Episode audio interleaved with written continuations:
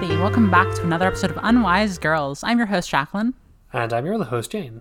and we're your favorite podcast all about the books of Rick Riordan. Today, as always, we're continuing The Lost Hero. We we will be continuing The Lost Hero for a while yet, I think, even though it seems like we're at the end of the book. I think like another month at least. Chunky book. Uh huh. Uh huh. How you doing today, Jane? Uh, I'm I'm doing good. Um, as as you know, on this podcast, we love books. We love reading. Uh, and while I was at the shop today, I I found a signed copy of all three books in the Red Queen's War trilogy. Sounds like some nerd shit. It is some nerd shit. It's it's a very good series about the world's shittiest prince refusing to undergo character development. Uh, We love that.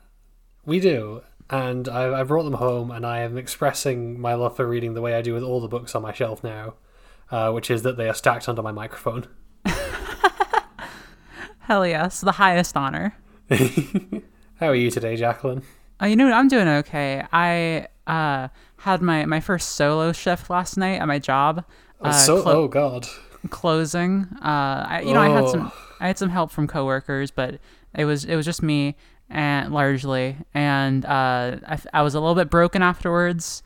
I had understandable. I had a big. Bo- I was like, oh, I'm so hungry. I'll have a big bowl of cocoa puffs and honey nut. Like it was not honey, but like peanut butter oats and O's, the generic Cheerios. And I was like, oh, maybe it'll taste like a Reese's or something. Uh, and then I had the jitters for the rest of the night because I hadn't eaten properly. Jacqueline, that's not that's not a meal. It, it's kind of a meal. It's got calories on it. But then this morning I woke up and I feel mostly okay. So I'm excited to do it again after podcasting. No, eat some food properly. I will. I will. Yeah, Okay. I, I don't know if I've ever talked about my setup here. I'm, I've got my microphone, my my lovely little what what do we got? Snowballs Blue snowballs, yeah. or blue snowballs, uh, stacked on top of two crates of like art supplies. So like I just got this perched on top of like matte paints. Ooh, what have you got art supplies for? Uh, it, it's Kiara's. Ah, painting is very cool. IMO. Definitely. And speaking of things that are cool, mountains are kind of cool. Uh, do you want to give us those summaries today? Uh, I will do that. Chapter 37 Jason. As the gang heads up the slopes to Aeolus's palace, Jason tries to deal with his insecurity about Thalia. Even though he knows it's not entirely rational, he feels resentful that she moved on from him and found a new family among the hunters of Artemis. This isn't helped by the fact that everything he's learned about his mother was pretty terrible. As far as Jason can tell, she functionally sold him. He pushes those feelings down to worry about his friends, especially Piper, who's still anxious over the revelations from the last readings, and Leo, who's worried about he's going to spontaneously combust again. Overall, the group is just a bit of a mess at the minute. Finally, they arrive at Aeolus's palace, a huge Greek building covered in satellite dishes, and signs reading Olympian Weather Channel scattered all around. Greeting up at the door is Mellie, a type of wind spirit called an aura, who turns out to be Aeolus's assistant. She asks the group if they are from Zeus, and Jason figures that being the guy's kid qualifies him for that. Mellie is delighted and takes them to see Aeolus. Chapter 38 Jason. The kids are led into a huge room with no floor in the middle, necessitating a bunch of harpies who also work in the bustling palace to build one for them. The floor takes them out to a floating ball of screens, at the centre of which lies Aeolus. His vibe is very much old, heavily botoxed newscaster, and he's extremely twitchy and erratic. Weirder still, he seems to know Jason, who apparently passed through here a year ago on a quest to fight a sea monster. They finally make the exchange. The captured Venti and Piper's bag in exchange for Aeolus rescinding his kill on sight directive for demigods, as well as giving them some information. Aeolus doesn't even remember giving this order until Jason prompts him, and he writes it off as just being grumpy at the time, before recalling that it almost felt like something was telling him to give that order, a creepy feeling at the back of his neck. Before they can discuss that further, Aeolus needs to do his weather report, which he apparently has to deliver every 12 minutes. He grows more and more stressed and frantic as he tries to accurately convey what's going on, even though the weather is being constantly changed by the whims of the various gods, often even overriding one another's changes. Jason realizes that this job has driven him completely insane. After he's off air, Aeolus reveals why he was expecting someone from Zeus. He thought someone was being sent to renegotiate his contract so that he doesn't have to do this awful job anymore, or at least get a promotion from Immortal Master of the Winds to just straight up God of the Winds, because that would at least come with better benefits. When it turns out they're just here for help with a quest, he flips out, saying that the only reason kids like Jason ever darken his doorstep is to get help with quests. By kids like Jason, he does not, in fact, mean demigods generally, but specifically the demigod line springing from Aeneas, a son of Venus who survived the Greek invasion of Troy and went on to found Rome. He also gives the kids some mementos from their past that were lost in the winds. For Piper, a picture of herself and her dad that should be in his wallet, and for Leo, the old crayon drawing of a boat with a dragon head, which Aeolus offhandedly calls the key to their success. Jason tells him that there could be a promotion in it for him if he helps, and Aeolus begrudgingly agrees, especially as Zeus, Aphrodite, and Hephaestus are all somehow in agreement for once and yelling at him through his news anchor earpiece to help. He tells them that he doesn't know where the Wolf House is, but he does know that Enceladus is under Diablo Mountain in the Bay Area. He's about to summon up some winds to take them there when he hears something new through his earpiece. While he doesn't tell the gang who it is, he does tell them what they said the kids have to die. The floor dissolves beneath them, but Mellie the air spirit has taken a shine to Coach Hedge and saves them from dying, before blasting them off in a gust of wind so powerful that the G force makes Jason black out. Chapter 39 Piper Piper has a dream about one of her fake memories of her relationship with Jason at Wilderness School before being pulled into a vision by Aphrodite. The two are in Medea's department store, clothes shopping together. Aphrodite explains that the reason Piper is having more trouble getting over her fake memories than Leo is because, as a child of Aphrodite, she understands possibility better than most people. Love is, after all, what drives people to create new possibilities, so her children will always have a gift for seeing it. Aphrodite also warns her that Medea and all of their other enemies will be back, as the sleeping woman has opened the doors of death and is gathering as many evil mortals as she can. She also seems to have some kind of special understanding with Tartarus, the spirit of the pit, who is spitting the monsters back out faster than ever. Piper also discovers that Aphrodite never actually told her dad that she was a goddess, as she believed it would be too cruel to let him understand just how much he lost when she left him. This segues nicely into her handing Piper a glowing pink roofie, which she implores her to give to her father after he's been rescued so that he forgets all the terrible tortures he experienced while he was a hostage. Despite Piper's suspicions, it's nothing to do with maintaining secrecy or anything like that. Aphrodite is actually just worried that for a guy who has already been carrying around so much sadness and baggage, what he's been through might have been enough to break him and by turns break Piper. Piper asks Aphrodite to tell her about the sleeping woman, and Aphrodite decides that Piper's will is strong enough to handle hearing the truth. She talks about her own personal history as the last child of Gaia and Uranus, the earth and sky, which technically makes her the oldest Olympian. Piper twigs that Gaia must be the sleeping woman, as uh, Uranus was thrown to Tartarus when Cronus killed him, and that would explain the special relationship that she has with him. Aphrodite warns that Gaia needs to be lulled back to sleep, or things are just going to continue breaking down until all of civilization collapses. The only way to do this is for Piper to mediate between the two sides, who, without her, will undoubtedly come to blows. Chapter 40 Piper Piper comes to outside a sunny cafe in San Francisco with the rest of the gang, who have all received glow ups from Aphrodite. Hedge tells Piper that Mellie broke their fall with a gust of wind, so they've all arrived unharmed, and they decide the cut time has come to make a move on Enceladus, as it's the morning of the solstice. Piper informs the gang that they're going up against Gaia, which panics Coach Hedge a little, but they remain resolved as they prepare to set up off Diablo Mountain. So, what do you think of these chapters? I feel like these were like the most Lightning Thief chapters we've ever gotten in the Lost Hero. Oh, definitely. I, I several parallels and just things that had Lightning Thief vibes. Like this is, it feels like we're fully in the swing of like after a, a, a bit of a fumble with fucking Lycaon, this is mm-hmm. what I want to see from our, our our villains. I want the weird newscaster guy. Uh, yeah, this is this is everything that was missing last week with him, with the werewolf guy just being played straight. Aeolus is e- exactly as like weird and creepy and unhinged, but still recognizably mythological in the way that you want the the, the encounter in a Rick Riordan book to be. Yeah, exactly. I yeah, I enjoyed these a lot. I think that this this was a set of pages that really had me like well, I guess what this primarily is is like we get our, our big re- villain reveal, which is, you know, has been very heavily foreshadowed too. Mm-hmm. And we're we're on this is I would say like we're on the final steps now. Yeah, this very much felt like this book's um, Procrustes waterbed shop. I always forget that came so late in that book. Yeah, it was like they, they run out of there and then straight into Hades, right? Yeah. After getting mugged by teenagers and Percy tries to kill one of them. Uh, Percy. I miss him. I I also miss him. The next book's named after him, so hopefully we should be all right. Could be some other son of Neptune. That's true. But yeah, A- Aeolus is like he's a he's a great character. I think because he's like he is a complete dickhead, but he also like has enough of a legitimate grievance that it's not annoying. Like you you can see why he's so fucking annoyed and unhinged all of the time because he has to do this horrible job. Yeah, like we get introduced to him and he's well first of all, we get our initial impressions from like the encounter with Boreas, like, oh, Aeolus, he commanded that all demigods be slain on sight. And so you're mm-hmm. like, oh, this guy is gonna be terrifying.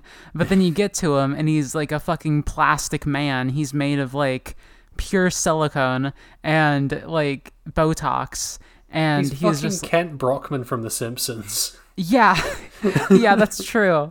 And he's just like so flighty and like unhinged, like you said, that it's just like really fun to like just like see him flit around from mood to mood. But you can also see exactly like how he would be influenced by, I guess, who we now know as Gaia, because mm-hmm. like he constantly has the voices of gods in his ear talking to him anyway. Uh, so like just that one extra voice certainly is able to easily slip in there. Yeah, definitely. I feel like it's, he gave off a vibe to me of like a, a character that I feel like is an insult to compare him to because he's quite fun and this character's quite shit. But I, I read a lot of his dialogue in the voice of uh, Varrick from Legend of Korra Oh God, yeah, no, that's because that's he, a he has that he has that same kind of like fast paced, very like mood swingy kind of way of communicating. Except he's actually funny and not a complete shitheel. Yeah, definitely. Like the part where he's like, "Oh, let's send the demigods something nice to make up for it," and Mellie is just like, "All, all the demigods, sir," and he's like, "No, much too expensive. Forget it." Like that's that's just great. Yeah, there's that bit. There's the part where he, um, where uh, he's saying, "No, I have no idea where to find Juno," and um, Jason replies, "Well, uh, we know that she's somewhere at the wolf called the Wolf House," and he like pretends to talk into his earpiece and goes, "Breaking news! It turns out that Juno is somewhere called the Wolf House. I don't know where that is." yeah, he's just very funny. And like, I don't know. It's so everything about this is great. I adore the like well, first of all, you're super right. He has this legitimate grievance that he just like doesn't have a proper place in the mythology. Like this mm-hmm. is another instance of like he he's not a god, he's not like fully a spirit. He, he's not really fully anything in that kind of like uncertain position. We know that having too uncertain position will like literally get you erased or like sidelined in this world. Yeah, And so but he has the hardest fucking job in the world also. yeah. I- feel like one of the things that we really get from these chapters is like we kind of knew that Zeus was going back on some of what he'd said already, but this is like full confirmation that Percy did not fix everything. yeah, like there were improvements, but the gods aren't just going to like lay back and let you make things better. Yeah, it the, the way this reads to me is honestly like Percy made it so that Zeus had to swear not to like exploit and mistreat the minor gods. So what what's happened is like all of the stuff that the minor gods used to have to eat shit for got dumped on a bunch of other people who serve the same function. They're just not called minor gods. Yeah, that's a really good point. like it's it's this really weaselly way of doing it, and that feels very appropriate for who we know Zeus is. Absolutely. I'm like, I'm I'm reading this, and I know we joke a lot about um, Percy going Kratos mode, Uh huh. but I feel like if this keeps happening, it may actually be a natural progression for the series. Yeah. the it's just so fascinating to think about like how like cuz we know there's Hephaestus TV, right? Yeah, he's got well, he's got his pirate radio station. Well, he's got his pirate radio station, but he also has his like cucking TV channel. Oh god, I forgot about the cucking TV channel. But also we know that Zeus is like the lord of the airwaves, so he can like intercept radio signals. Mm-hmm. But Aeolus is like the lord of the winds and the air, so he airs on television. I don't know. This just like series of like almost puns that create this like lo- weird piece of lore that there is just this entertainment complex is utterly amazing to me. Yeah, it's it's the exact kind of like slightly wacky, doesn't one hundred percent make sense, but it's kind of not supposed to world building that you expect from this series. it also harkens back to honestly like a very fundamental part of just like most mythologies in a way that we haven't fully gotten yet which mm-hmm. is the idea that hey why is the weather so weird? Why is it always changing? Oh it must be the gods fighting. Yeah. and that is like literalized in a way here that ha- it hasn't been before in the series that it's literally just them constantly like poseidon is mad at miami for some reason. Like i i don't know why. It, it feels like in a different book i mean maybe in this book even that would be like usually for this series that would be like foreshadowing for something. But uh-huh. like it's just like oh zeus hates st louis this week. Fuck them. And i don't know. It's We already very- blew up their arch when we were fighting Typhon, but they haven't suffered enough yet. god yeah. I, I also just love that this is like because most of what we get from the gods is like kind of inside the the masquerade of like the Greek like substrata of America. Like they're they're either getting in the way on quests or maybe helping out on quests or just kind of sitting around in Olympus eating peanuts. And this is kind of like the first really major example we've seen of how like oh no the Greek gods are actually like the gods of America kind of like they Yeah. affect the lives of mortals outside of just like getting randomly killed in a monster attack.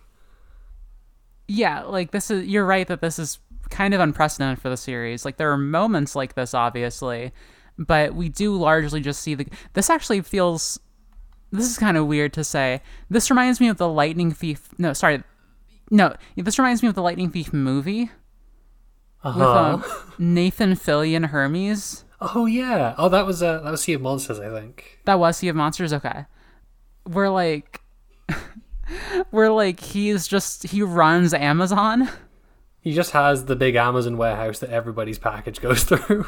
and like he just the the fact that like this is the same level of like oh yeah Hermes runs all of the shipping in the world, and that like I don't know this fe- that feels similar to this.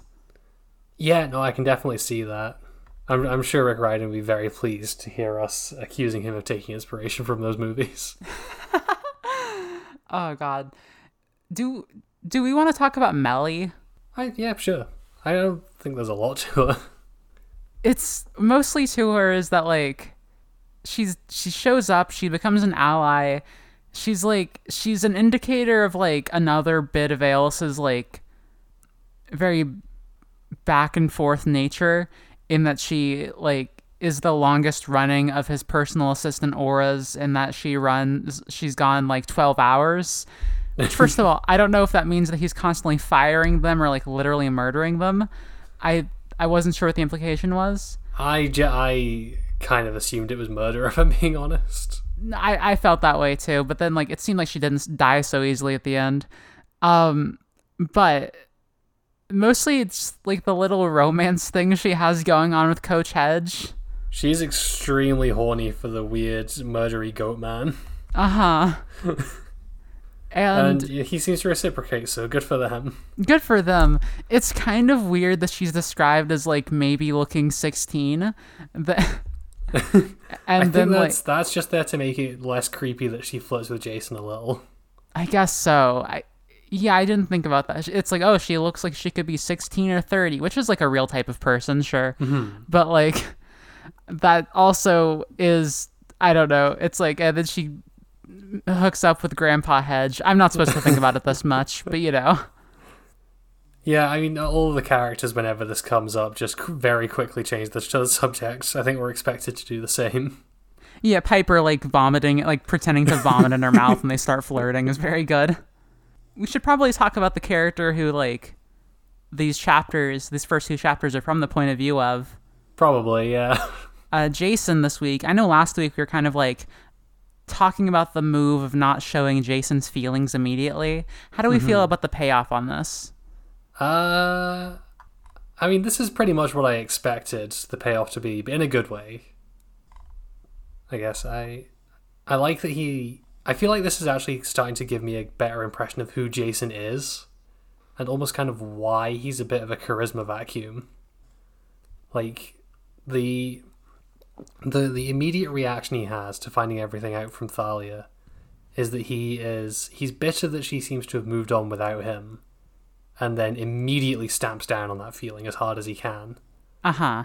And like in, in one sense, yeah, it is technically it's an unreasonable thing to feel, but Jason's response to that is not to like work through that, it's to like force himself to stop feeling anything.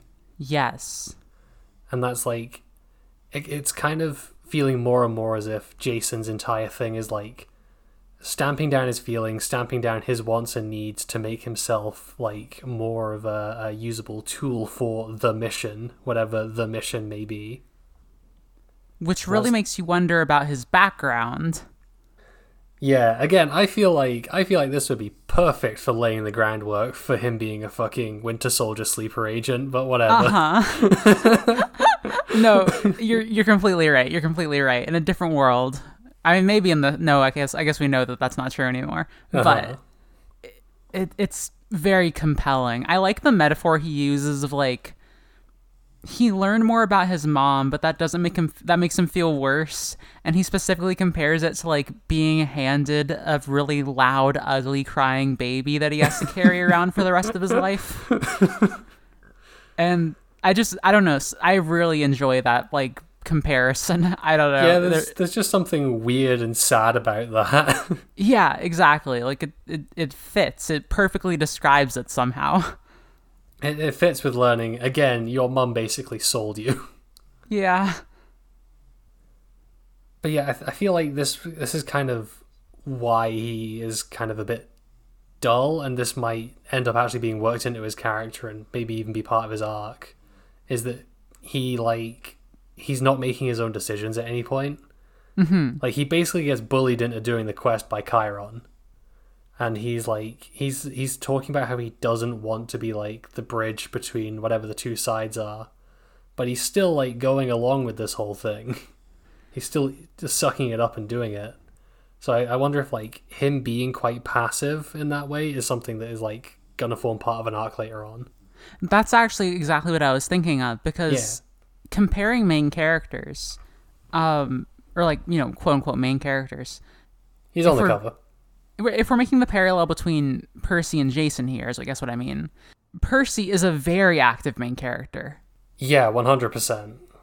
and Jason is you're right, passive. Like he he's getting thrown. He wakes up. He's kind of just like he's basically being thrown around by life in a very literal way sometimes. and he's not like, "Oh, I should go do this because I'm like compelled by a motivation really." He's like, "Okay, you're telling me to go do this. I guess I will." And he has motivations towards that, sure, but also he's not like he's not seeking it out necessarily.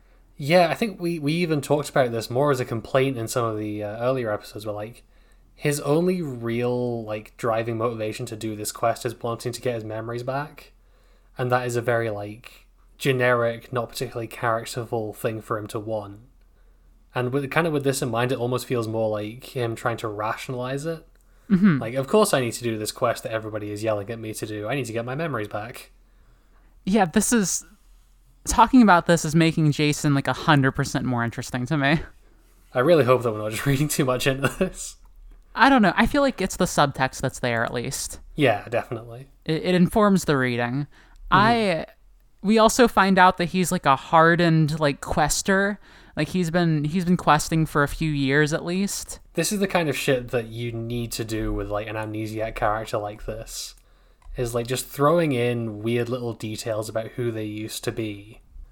Because like we we learn what what Aeolus tells us is Jason passed through here a year ago going to fight a sea monster.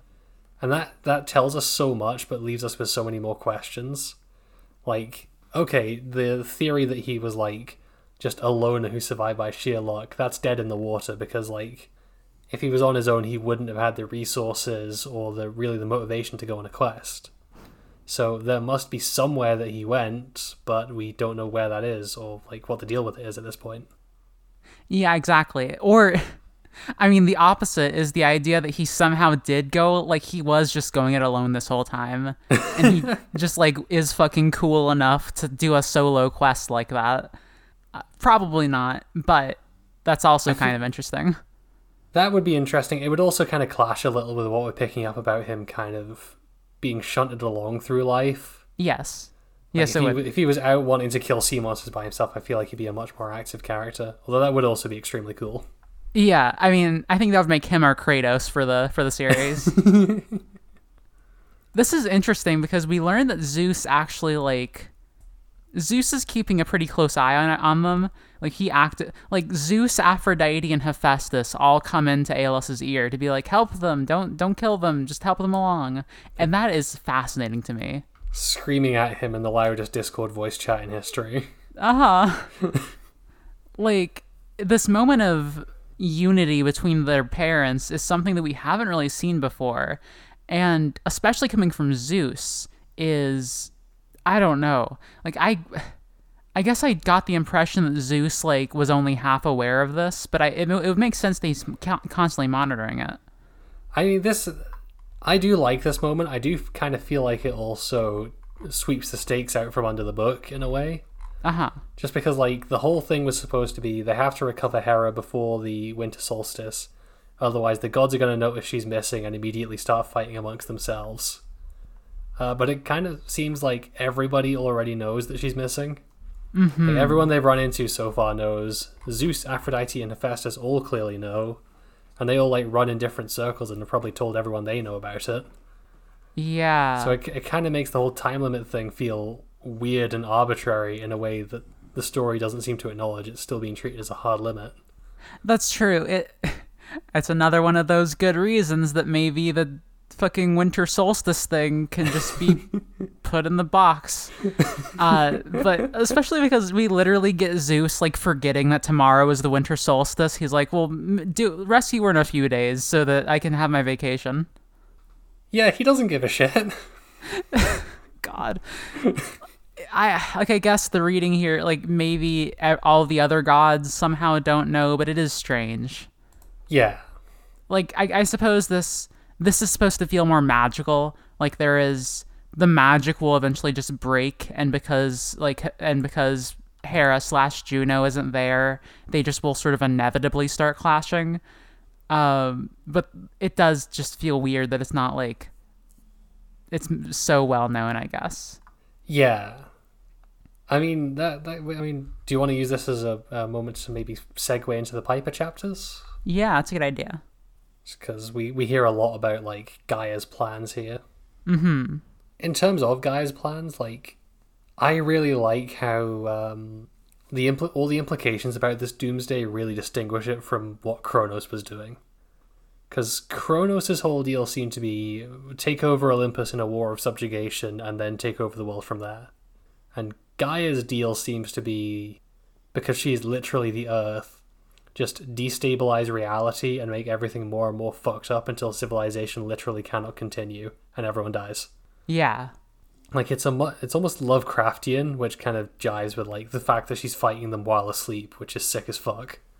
this is like um there's a really common saying that goes around. People are like you know humans are destroying the earth and people respond like yeah you know people aren't destroying the earth. The earth will survive. People are destroying destroying themselves. Mm-hmm. A- And this feels a lot like, hey, the Earth will survive. The Earth is the fucking Earth. Gaia it will, you know, can take whatever. Like because their ultimate goal isn't even to like defeat her; it's to put her back to sleep. Yeah, you can't fucking kill her. No. And that makes it such an interesting villain. I have to go back to Apophis here God because damn it. because she there are so many comparisons you can draw. I suppose you're right, yeah. Like this Maybe they will actually kill her. Uh, maybe. I mean, they, that's what they fucking do to Apophis. uh, and like, like it's the fact that like she is, she's not. You're right. Like she's not trying to conquer anything, and her methods are like Kronos' thing was that he was an incredible like strategist. Uh, like he just set up these ridiculous plans. But Apophis' thing was that he would like influence people. It would like whisper in people's ears and like infest their minds basically. And Gaia seems to be really leaning towards that side of things with like every pretty much every single character we've seen has somehow been influenced by by Gaia. That's that's definitely true. Although I actually I do want to draw attention to one thing about um uh, Aeolus being manipulated. What's that? So he gets a call in his earpiece from Gaia telling him to kill the kids. However, when he describes uh, giving the kill order for the demigods, that's not what happened. Uh-huh. What happened was he felt a weird kind of scratching at the back of his neck and like something pushing him to do that. Kind of playing on a grievance that he already had and making it worse and more exaggerated. Which, uh, that's entirely what Kronos did. That was uh, how he operated 100%. Yeah, that's I mean Luke Castellan. Exactly. I mean, it's it's everything about how like Ares was manipulated as well. That's how it was described when he was like trying to figure out why he didn't take the Master Bolt for himself.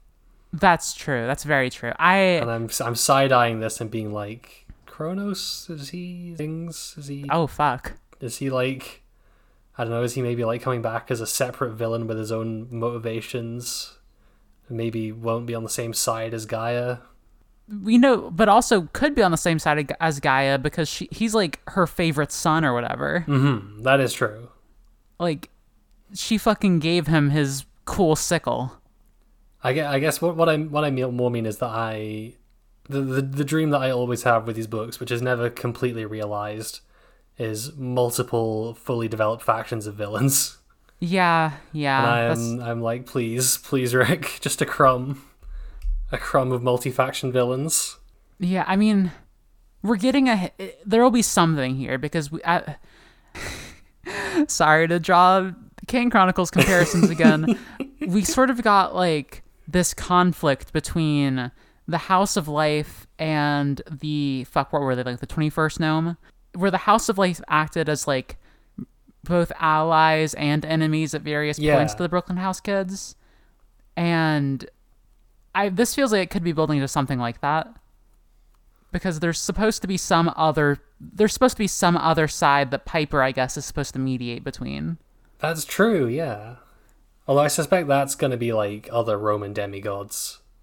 Is my cold shot for that? I mean that would make sense, but that could still operate in that way.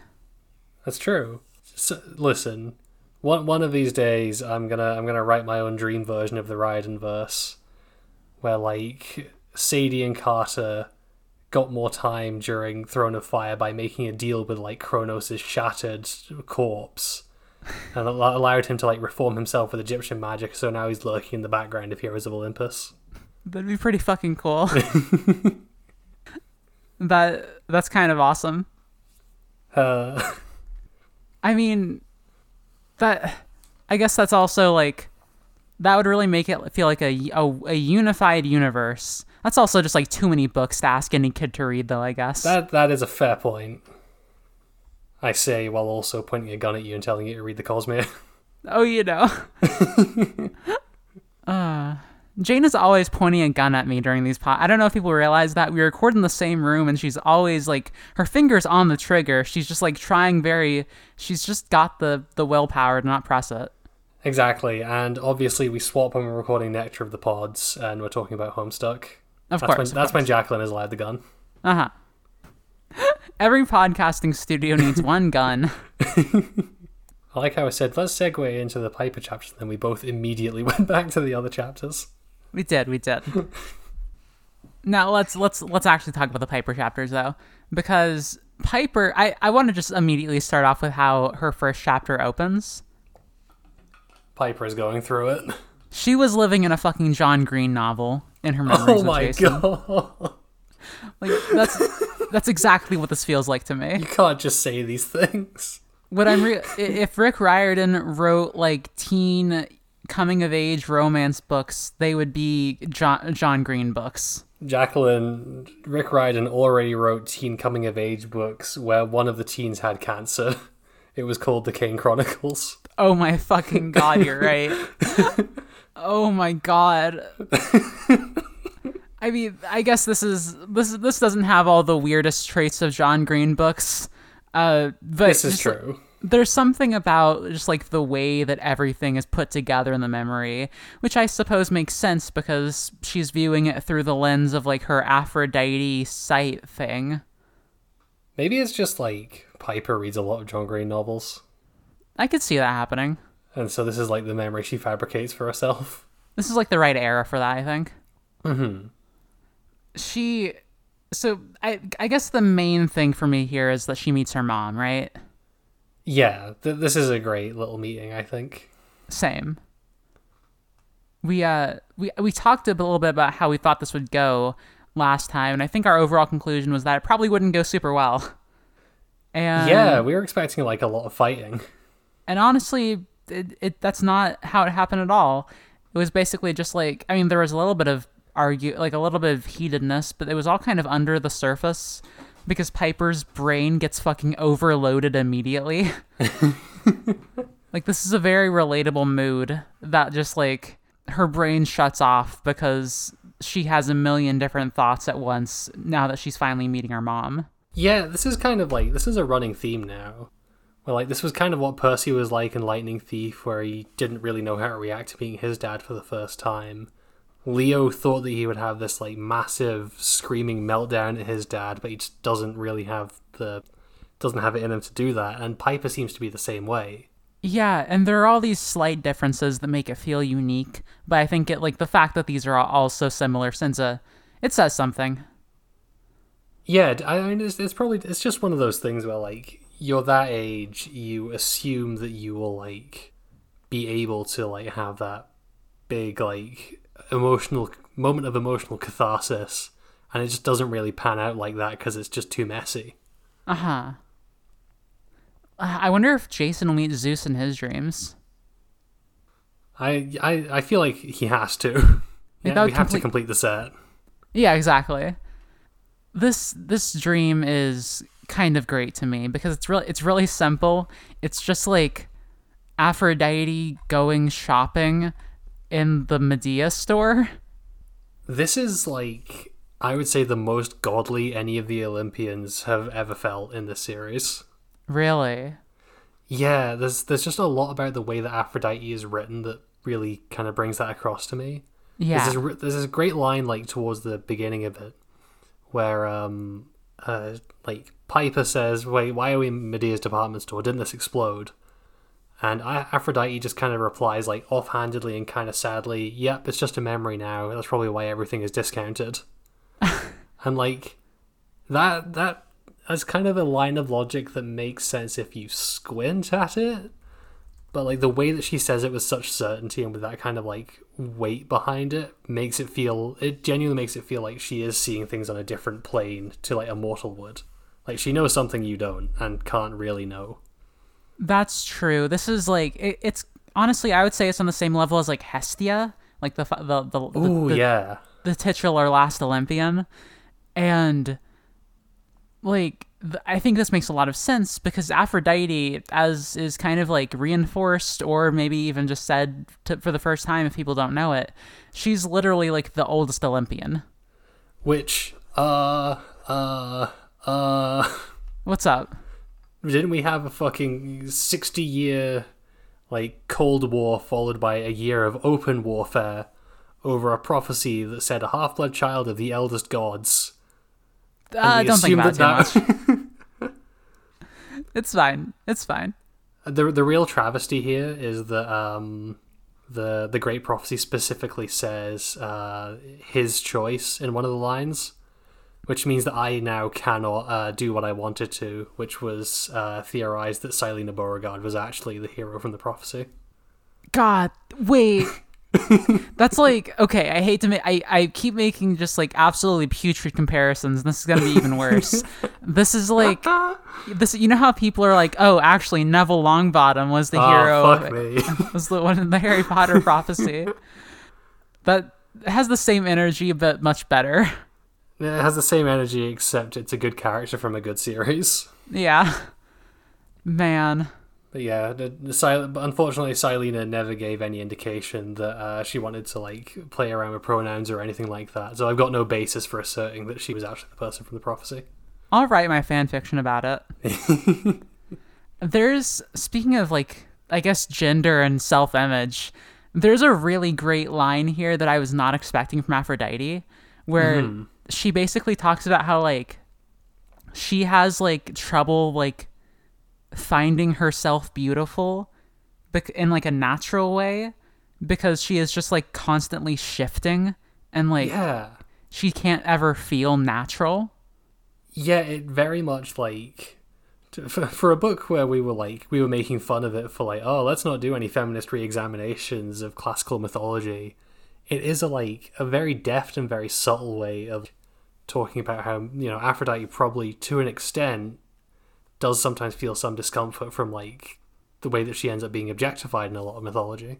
It's yeah, exactly. And also like imagine just like constantly shapeshifting. You're the fucking living you're the living personification of body dysmorphia.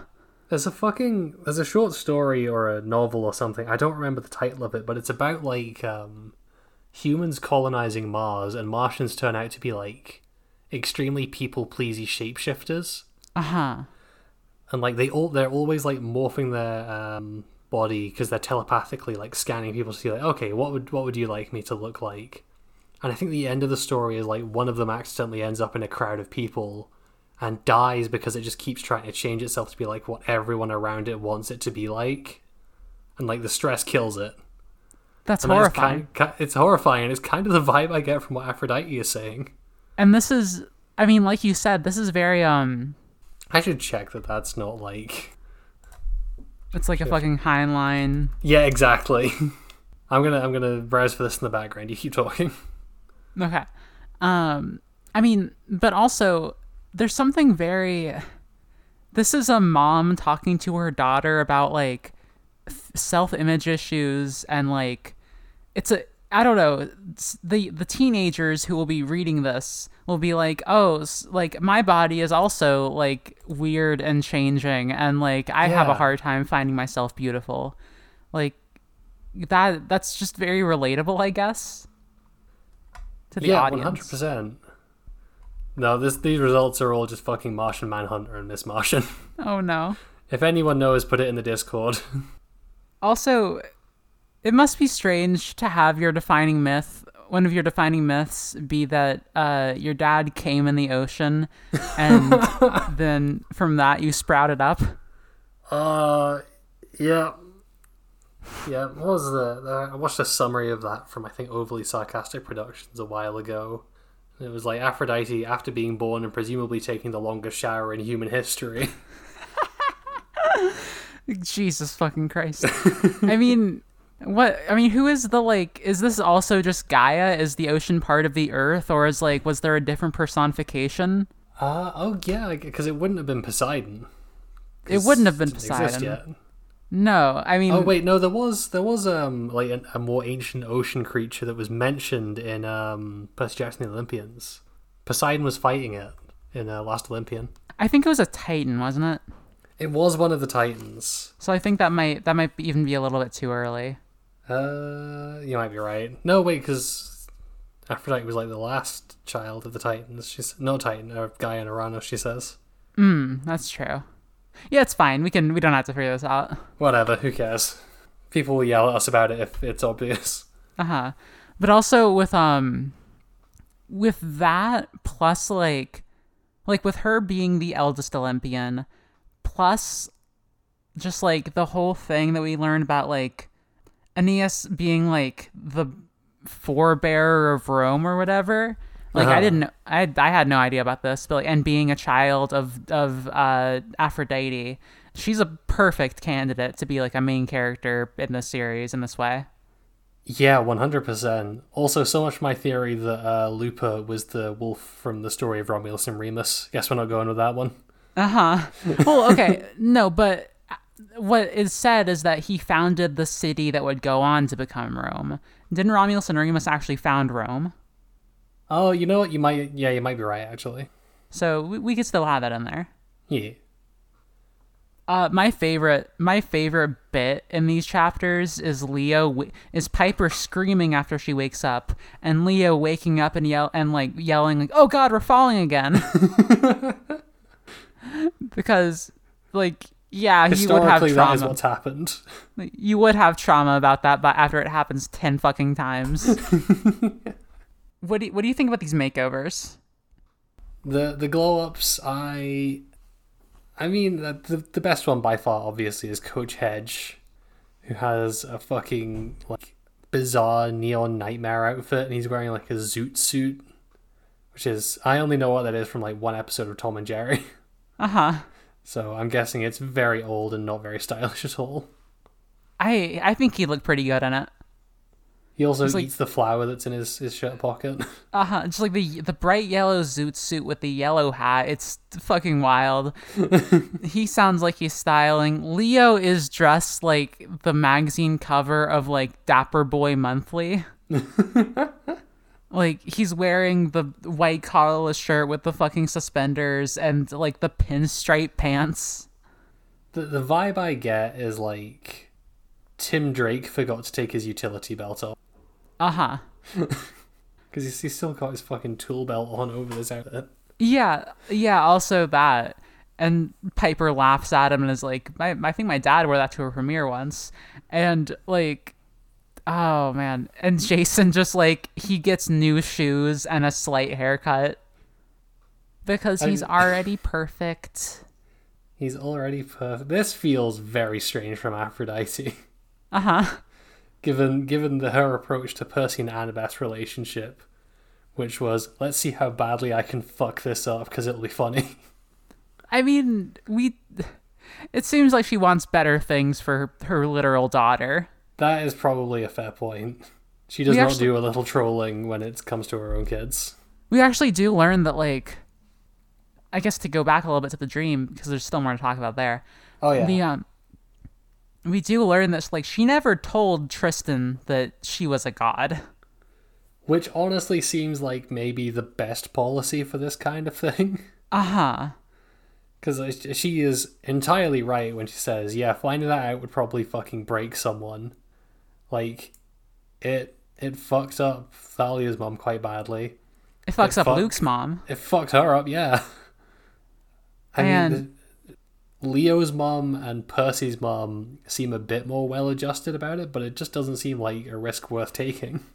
yeah those are the two instances of like like the best case scenario you will either die in a fire die and get taken to to hades or like have to live your whole life like raising a child you know will have to eventually leave you uh but, but i mean like other than just like the normal way that that works We'll but have like to we'll have to leave you at like age twelve because they're being murdered by monsters. yes exactly or and we'll have to marry an abusive man who's very smelly Well, I guess on the other hand, it's it's a little bit irresponsible. Because if you don't tell them you're a god, they're not going to know what the fuck is happening when the monsters start targeting their kids, and they're not going to know to take precautions about that. Yeah, I guess I guess if you're like a ch- if you're like one of the three, like one of the big 3, I think you definitely should. It gets a little shakier with everyone else, I feel like. I suppose that's true, yeah, because it gets more intense the more powerful you are. Never mind that Aphrodite is apparently the oldest Olympian. Uh-huh. I also think that like Oh, okay. Actually, I said earlier that the funniest line here was Leo when Leo woke up.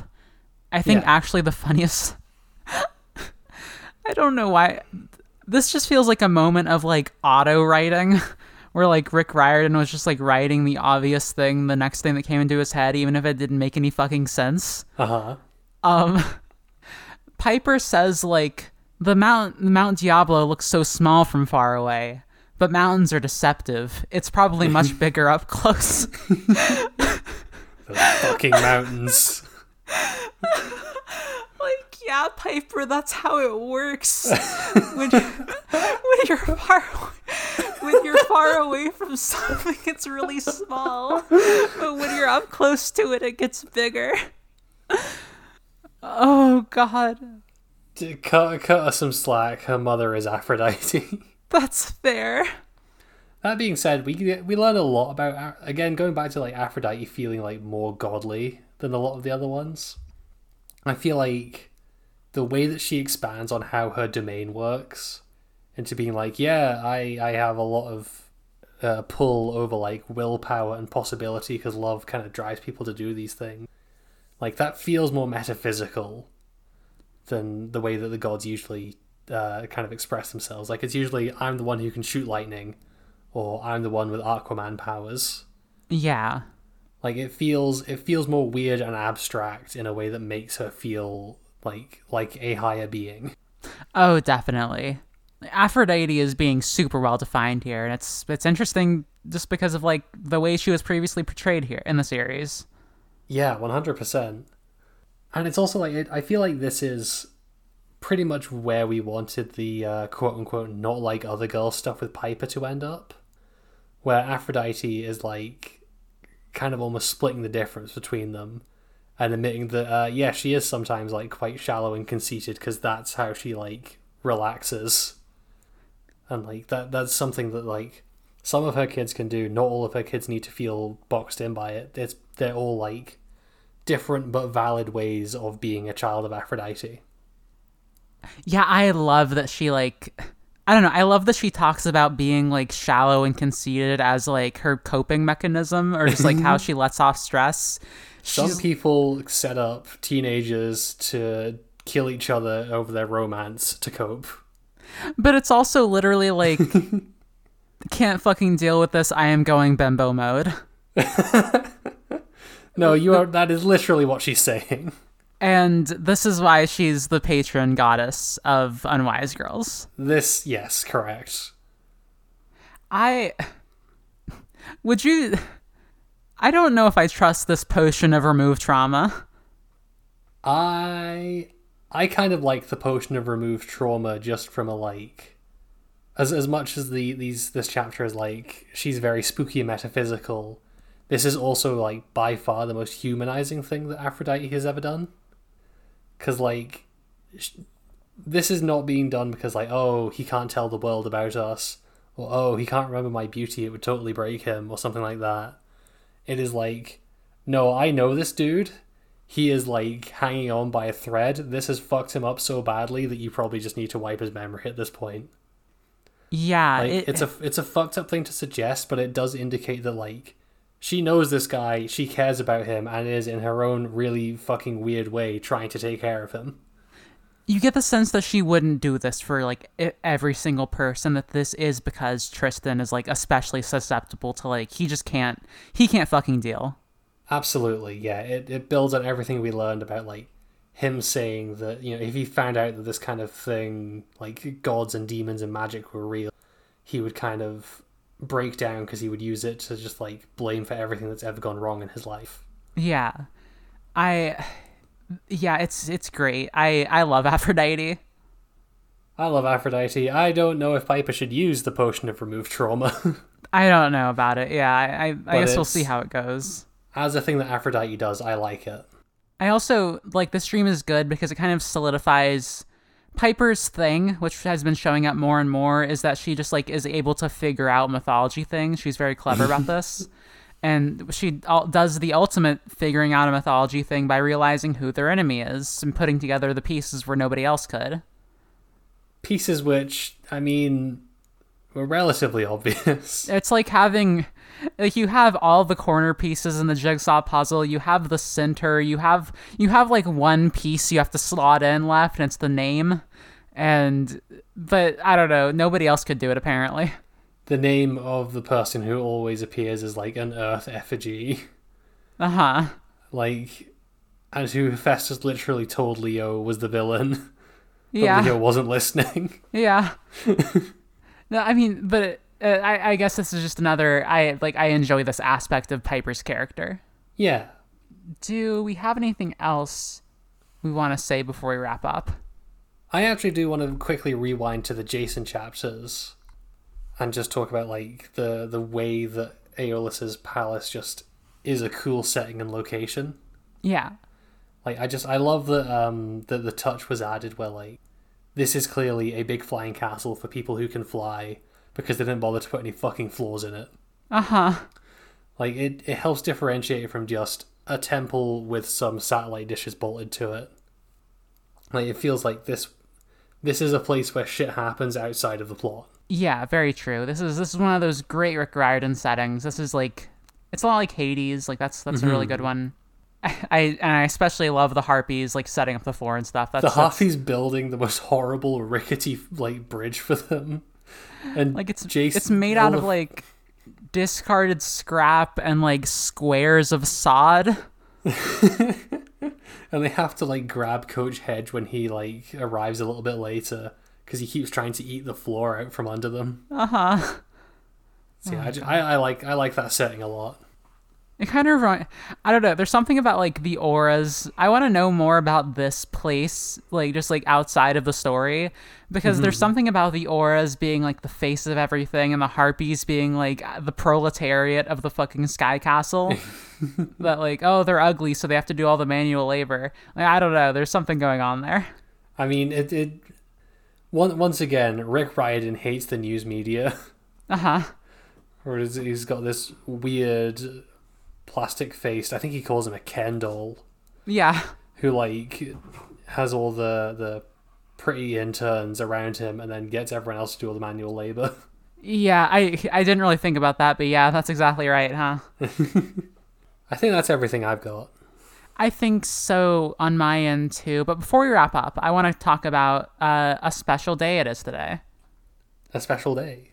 It's the Lightning Thief's 17th birthday. Oh shit! On, on the day this is being recorded, uh, the Lightning Thief has turned 17. Damn it! If we started doing this, wait, we did do this podcast a year ago. Uh-huh. We should have said that it reached sixteen against all odds last year. I think we did. Did we? We didn't say that so much, but I think we did. T- maybe I don't remember if we did or not. Who who cares?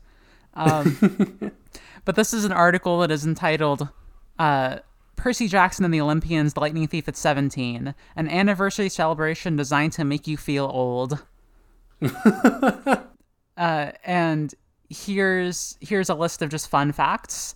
Uh, Uh-huh. Percy Jackson, since the release of Lightning Thief, has appeared or been mentioned in over 20 books. Jesus Um, Christ! If the Lightning Thief were a real person living in the United States, it would be old enough to drive, but not old enough to vote. Uh, and then I like the third one. Don't think about this too hard, but if Percy Jackson were a real person, he would have been d- born one or two years before the release of The Lightning Thief. Huh? He's also been around for four different U.S. presidential administrations. Wait, the lightning thief. If the lightning thief was a real person, it would just be Luke. Oh, you're right. Well, he was old enough to vote, I guess, by the end, even. That is true. He was uh, an adult who asked a fifteen-year-old if she loved him. Uh huh. uh, the Lightning Thief was released two months after the first YouTube video, two months after Star Wars Episode 3 came out, Two masterpieces in the same year. Incredible. three months before Twilight. Uh, it's one year older than Nintendo Wii, two years older than Netflix streaming. It's it's it's old now. It's old now, is what this article is saying. It's old. We're old for talking about it. You're all old for listening to us talk about it. That's right. I like the speaking of old. Uh, the Lightning Thief is also 11 years older than Stranger Things. If you know, you know. Okay, okay I get it. There's there's a character named Eleven. Oh yeah. Uh, Walker Scobell, the actor playing Percy Jackson, is four years younger than the Lightning Thief. Jesus Christ. Okay, that's And- sobering. And I, I think I just wanted to quickly draw attention to this birthday. Happy birthday, Lightning Thief! You're a wonderful book. You spawned a Happy great birthday, series. Lightning Thief. Uh, but I think that does it for us today. God, can you imagine if we had like a really shit set of chapters on the birthday of the Lightning Thief? That would that would be sad. We had we had good ones this week. It's a good thing we're off Kane Chronicles. Uh huh. Our intro and outro music is Super Mario Ocean by Space Pony. You can find that at OC Remix. Our cover art is by Vera at Innsmouth underscore in on Twitter. We are brought to you by the Moonshot Podcast Network. You can find them at twitter.com at Moonshot Pods. Plural. Moonshot Pod is a different thing. That's right. If you'd like to reach us, you can check us out on twitter.com slash unwisegirls. There we've got links to our email, Discord server, personal Twitters, etc., etc. If you want to support us, you can go and leave us a five-star rating and review on your podcast platform of choice. We'll read it if someone leaves one. We will, if it's if it's good. well, well, at the very I don't know if we'll read on the podcast, but we'll read all of them in our in our hearts, of course. and you can go to patreon.com slash unwisegirls. There, for a dollar a month, you can get the Discord role of Camp Counselor. For $3 a month, you can get the Discord role of Friend of Bacchus, as well as all of our bonus content. Uh, yep, last that includes our bonus podcast, Nectar of the Pods. Uh, in the latest episode, we had a real cheery one where I talked about like blacking out and losing a day while playing Dyson Sphere program. Uh, horrifically tasteless early 2010s SJW jokes in Homestuck, uh, and Kony 2012. That's right. uh, we also will have things covered. We've had episodes covering uh, like adjacent content. Like we watched Hercules. We watched fucking the Gods of Egypt movie for some reason. We're gonna do more stuff almost certainly. We, probably we also watched the animated prequel to Gods of Egypt, The Prince of Egypt. Uh huh. Exactly. uh, we we'll probably do like Jason and the Argonauts sometime. Mm-hmm. And our plan is also to cover the just to do individual episodes just on the the the Rick Riordan detective series. Which apparently exists. I'm still not 100% sure that this is real. I don't know. We'll see. uh, and for five dollars a month, you can get the Discord role of Venus's Chosen, as well as all the bonus content and a shout out at the end of episodes. Speaking of, this week we'd like to thank Tana, Mercy, Veronica, Friend, and Erica. Thank you, everyone. Thank you. And as we always say, at the end of every single episode, See you next week, Camp Half Blood. see you next week, Camp Half Blood. Bye. Bye.